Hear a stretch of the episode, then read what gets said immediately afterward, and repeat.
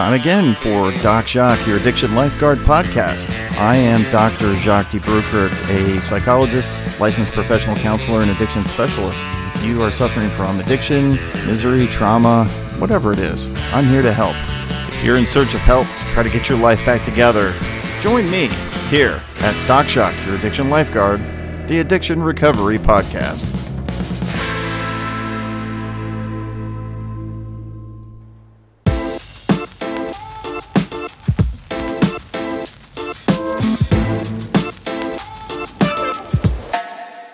I wanted to be real clear about what this podcast is intended for. It is intended for entertainment and informational purposes, but not considered help. If you actually need real help and you're in need of help, please seek that out. If you're in dire need of help, you can go to your nearest emergency room, or you can check into a rehab center, or call a counselor like me and talk about your problems and work through them. But don't rely on a podcast to be that form of help. It's not. It's just a podcast. It's for entertainment and information only. So let's keep it in that light, all right? Have a good time, learn something, and then get the real help that you need from a professional. Yeah.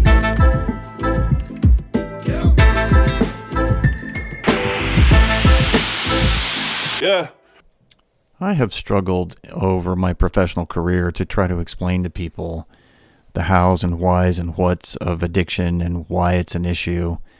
And I usually get met by the loved ones of, of people who are addicts, and they come in with the question of, you know, why is my child, my husband, or my wife um, an addict? And I tried to explain to them that addiction is not a choice. It's something that is something that they engage in because they've They're suffering. It's it's they're uncomfortable. And my go-to explanation that I use with everybody is, you it, you feel suffering. You you have suffered trauma, and the response to that for you is to get high when you're uncomfortable. So why do people get high? They do because they are uncomfortable, and that is my go-to explanation. And I usually get a very puzzled look on the on the face of the non-addict family member, loved one, whatever that is listening to that. And from the addict, I usually get a quizzical look because no one has ever talked to them, usually, about their suffering. And so they never made the connection. And so they have worked with themselves on trying to get into recovery, trying to stop just because they thought they could use their willpower. And they have worked with professionals who are trying to help them. But unfortunately, um, a lot of professionals don't believe that that's the case, or they don't know. I do, and I've seen it. And we become addicts because we're uncomfortable, and we're uncomfortable because we've been traumatized as a child. And I came upon something from one of my um, mentors who doesn't know that he's a mentor to me, Gabor Maté, who has been studying this and treating this as a physician in Canada for a very, very long time. He talked about it in a podcast that he put out that was quite interesting. I would love to be able to take the time to, to share that with you, which I'm going to do, to exp- as best I can, the effect of addiction on people and where it comes from. So let me just play the words of Gabor Maté as he talks about what is addiction, because he does it so eloquently, I, I think perhaps better than I can. So take a listen. The downtown east side of Vancouver, British Columbia, is one of the world's ground zeros for addiction, in that in a few square block radius we have thousands of people injecting, inhaling, and ingesting drugs of all kinds, and paying dearly for it. These people are often outside the law, certainly beset by many medical problems, due to injection drug use, including psychosis, including H I V, including hepatitis C, cancers. They die of overdoses. This is trench warfare, and the people that are the frontline soldiers dying from it are the people affected by addiction. So that's where I worked for twelve years. And um, what I learned could be summed up really very uh, briefly by saying that addiction is not a choice that anybody makes. It's not a moral failure. It's not an ethical lapse. It's not a weakness of character. It's not a failure of will. It's just how our society depicts addiction. Nor is it an inherited brain disease, which is how the medical tendency is to see it. What it actually is, it's a response to human suffering. And all these people that I worked with had been severely traumatized as children. All the women had been sexually abused. All the men had been uh, traumatized, some of them sexually, physically, emotionally neglected. And not only is that my perspective, it's also what the scientific and research literature shows. So addiction then is actually, rather than being a disease as such or a human choice, it actually is, it's an attempt to escape suffering temporarily. By the time I, I went to work there, I had already been in family practice for twenty years, I'd seen a lot, and I was quite attuned to the impact of early childhood experiences on adult psychology and adult brain physiology. But I just hadn't seen the depth and the degree until I went to work down there. So really it dramatized and confirmed for me, made it very palpable how addictions are a response to suffering, and that what people need in response to addiction is not judgment and not simply symptom control. They need to be helped to heal from their trauma, because it is all about trauma. The media, the television, cultural depiction of addicts is usually as desperate people, but without showing why they're desperate. So all that shows is the desperation for the drugs. Uh, there's no indication of what's driving that desperation. And hence you see them behaving in all kinds of dysfunctional ways. Aggressive or manipulative or uh, unpleasant. But again, there's no three-dimensional sense of the reality of these people as to what that's really all about for them. Is it possible to cure people? You're speaking from the Western model, where I am the expert and you're the one with the disease and I'm going to cure you uh, like you cure a piece of meat, you know. No. The answer to that question framed that way is no, it's not possible. If you're asking, is it possible for people to heal from trauma sufficiently that they don't have to keep escaping into addictions to lessen the suffering of their trauma? Yes, that's entirely possible. But the question is, under what conditions is that possible? And under the conditions that obtain in London, U K, or Vancouver, British Columbia, or in New York, New York, or any place, under the conditions that obtain socially, legally, and from the perspective of medical practice, it's hardly a likelihood, because we're approaching it from the wrong direction and with the wrong perspective. If I could constantly demonstrate that with this particular population, I could affect a five or ten percent success rate of getting people to leave their addictions behind, I'd be considered to be a genius, because our results are so poor.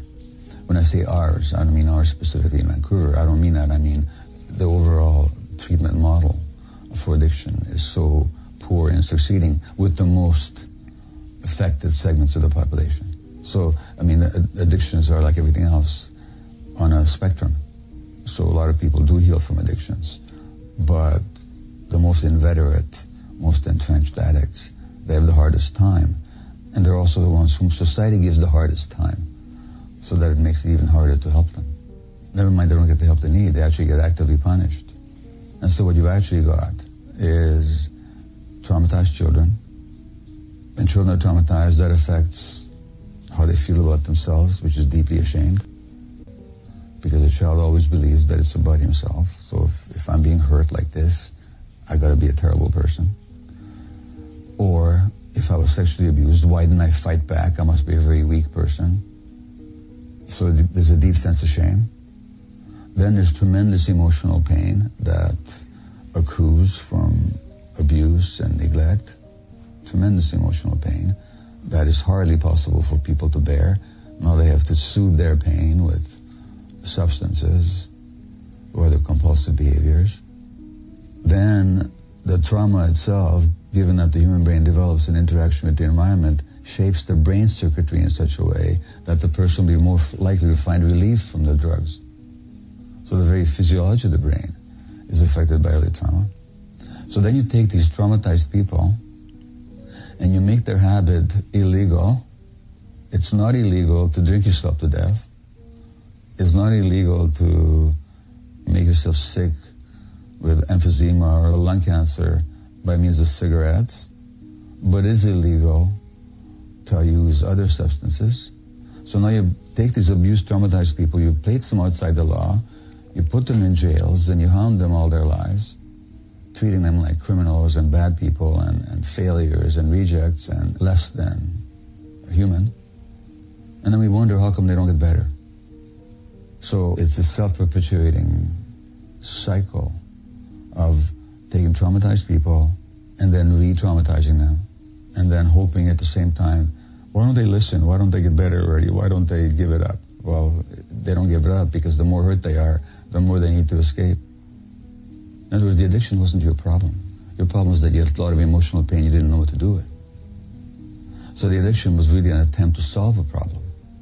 So when you say, why do people use substances or why do they engage in addictions in general, it's because they have a problem they don't know what to do with.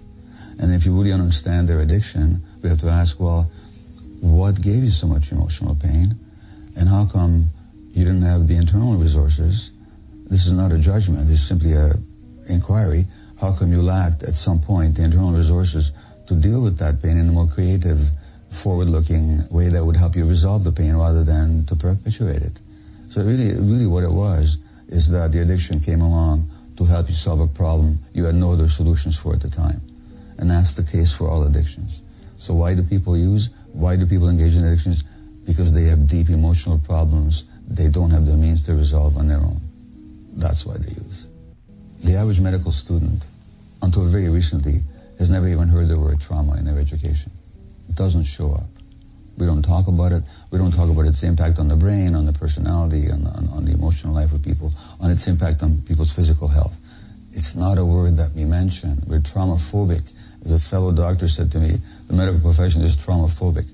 Psychiatrists these days are trained mostly in this biological model of psychiatry where everything comes down to a biological brain disease. Here, let's give you a pill. The last thing most psychiatrists know how to talk about is actually emotional pain or its origins in human experience. You'd think they'd know how to do that, but they don't. They're not trained in it. It's not part of the predominant medical ideology. And, you know, as a physician, I can tell you, we like to think of medicals as a science, and it has certainly great scientific achievements uh, to its credit and great scientific insights to buttress its successes. But it's as much as ideology as a science. And ideology has certain hidden assumptions that are hidden from the people that believe in ideology.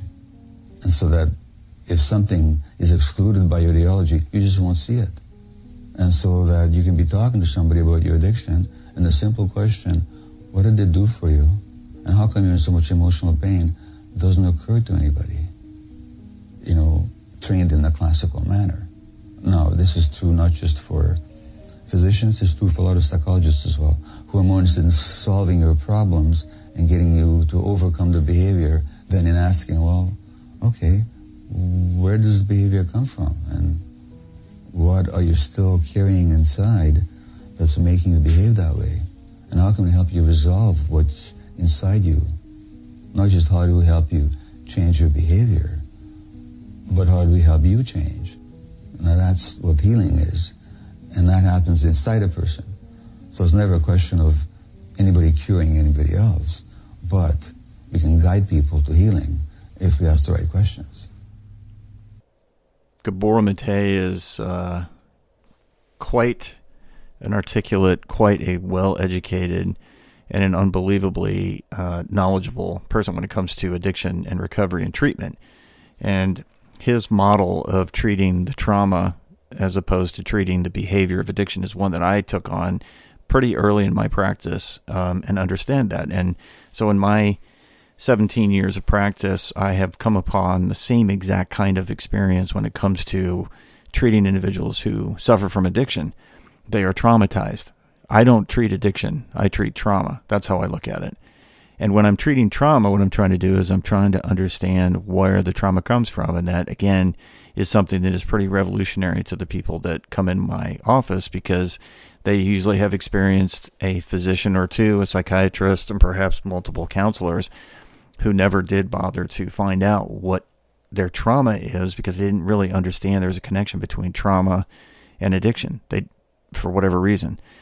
Um, and, and certainly that is something that I had learned, especially in my doctoral program with my, uh, the chair of my uh, di- dissertation committee, Doctor McKiernan, who explained, um, and we had conversations about it, that the whole connection between trauma and addiction, and his specialty in treatment as a professional is addiction.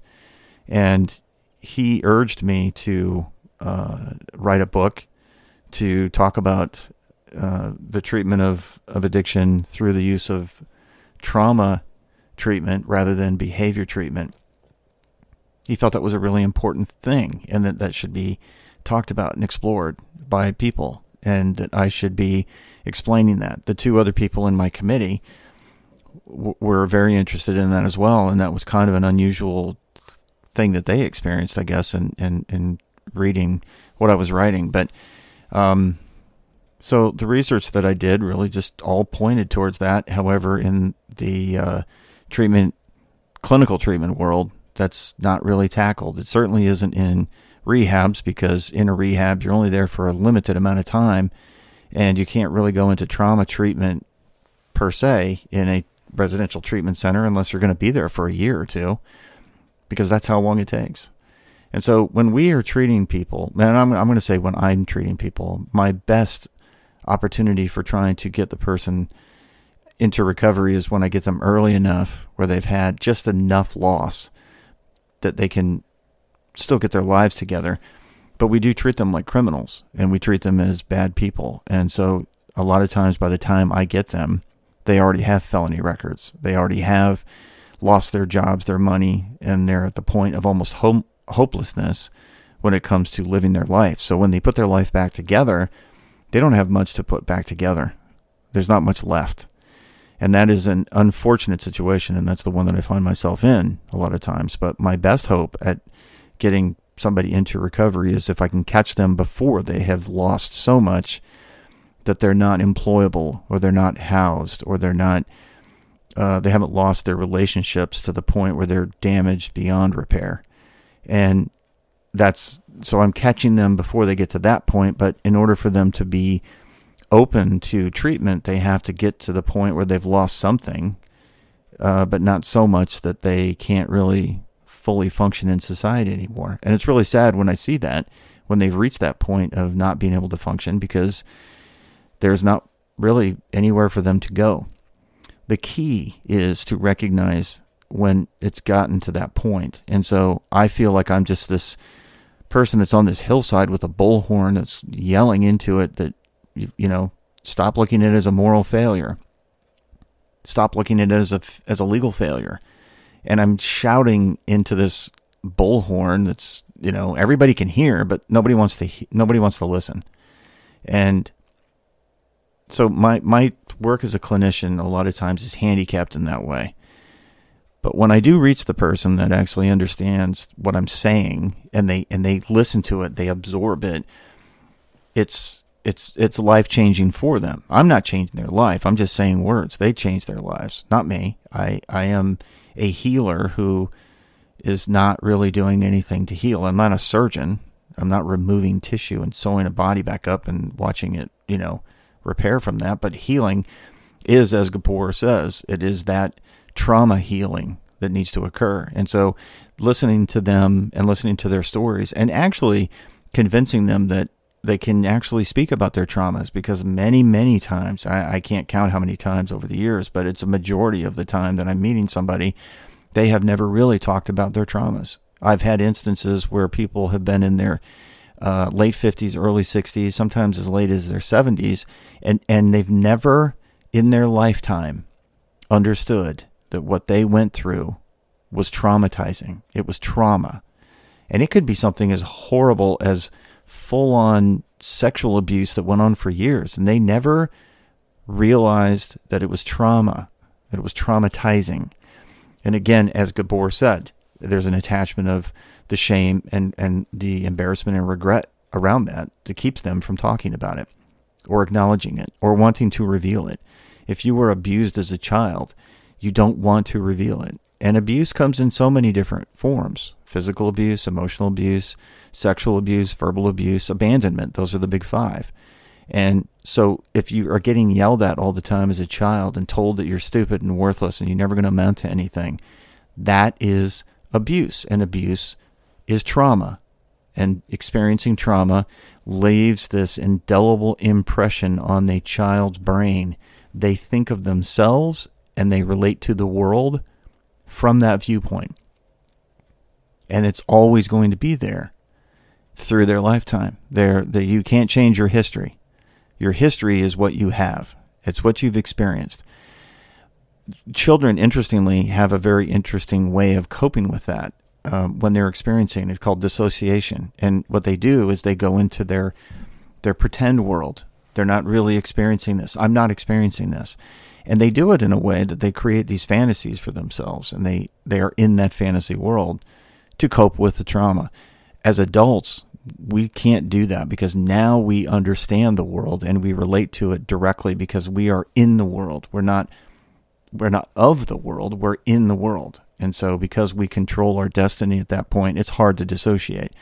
There are extreme forms of that in the form of, of dissociative disorders, yes, but for the for the person who doesn't get pushed to that point, that they're in they're in the world.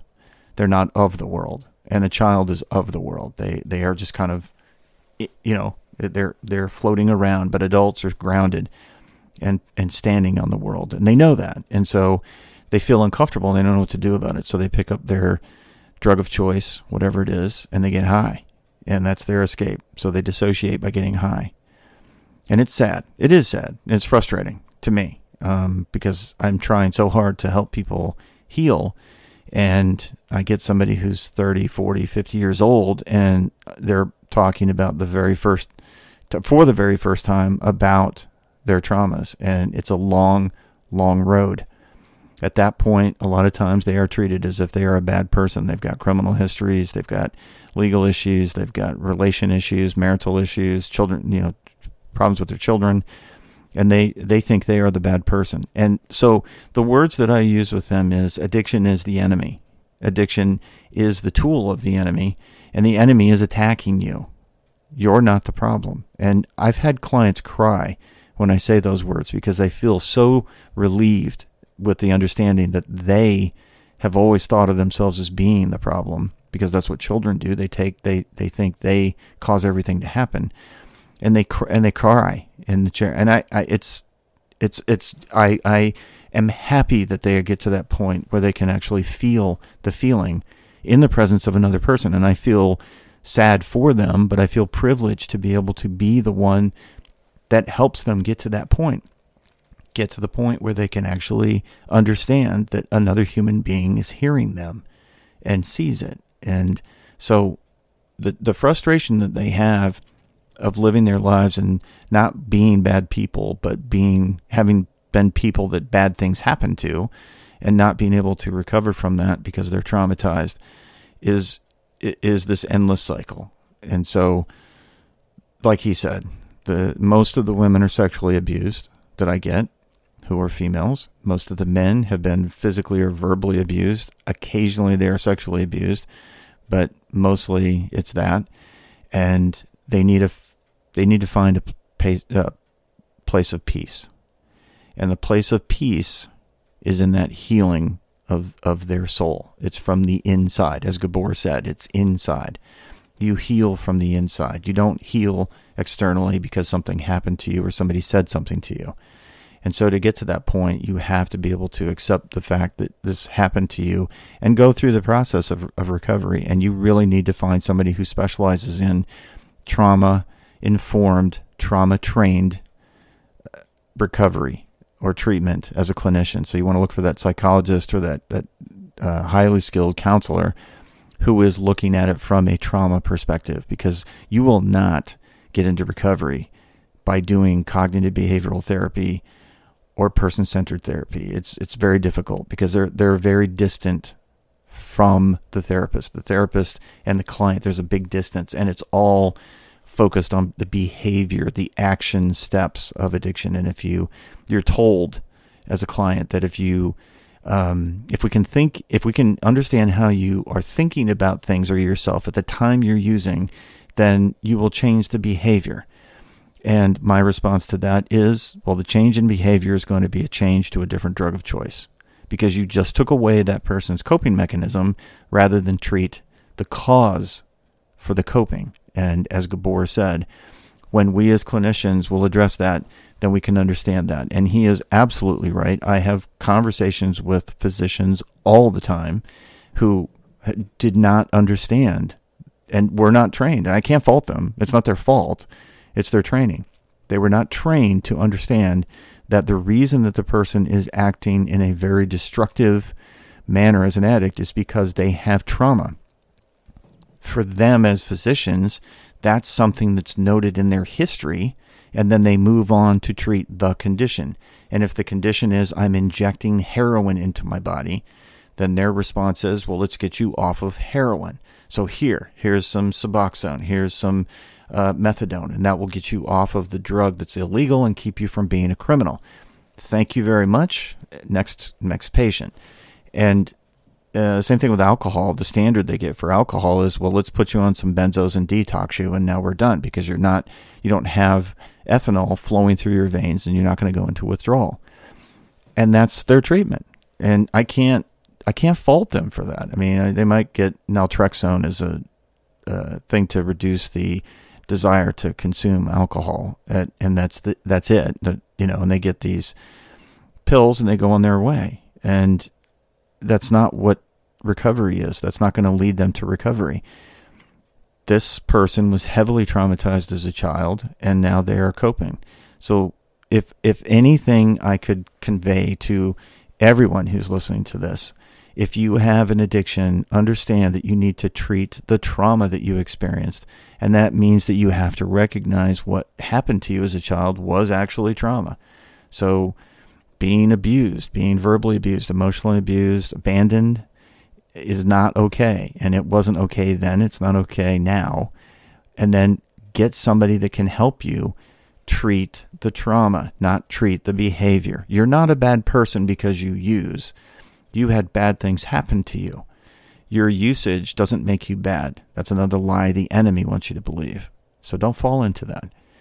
So find a highly skilled therapist, psychologist, or perhaps psychiatrist that understands that you were traumatized. And the best way to do that is to just, if you can, when you walk in to that clinician's office and you sit down and they say, how can I help you? You can say, I was traumatized as a child, and I'm I'm an addict now because of it. And whatever response you get from that clinician will tell you if they have been trauma informed in their, you know, their training or their postgraduate training, and they understand. And if they don't understand, they just move past that and say, oh, well, you were abused as a child. Okay, that must really have affected you. Um, so can you tell me about your job or your relationship? And when you get to the when you get that kind of response, you need to move on to the next person. If you're an addict, you need help, and that's where help is, is in understanding trauma is the basis of all addiction. And as I have tried for years and years to get people to understand, that is it. It is trauma is the basis for all addiction. That's my clinical experience, and apparently that is many other clinicians who have that experience, but not enough clinicians have that experience. Well, thank you for listening to this podcast. I do appreciate you listening. And if you have questions for me about addiction, recovery, how do you do it, the process, please give me a call. You can find my contact information on my website, wellspring mind body dot com. I can answer your calls, and I know I have listeners in various parts of the world, but if you do have questions, feel free to reach out to me. Uh, I we have a world that is connected electronically, and we can connect to you.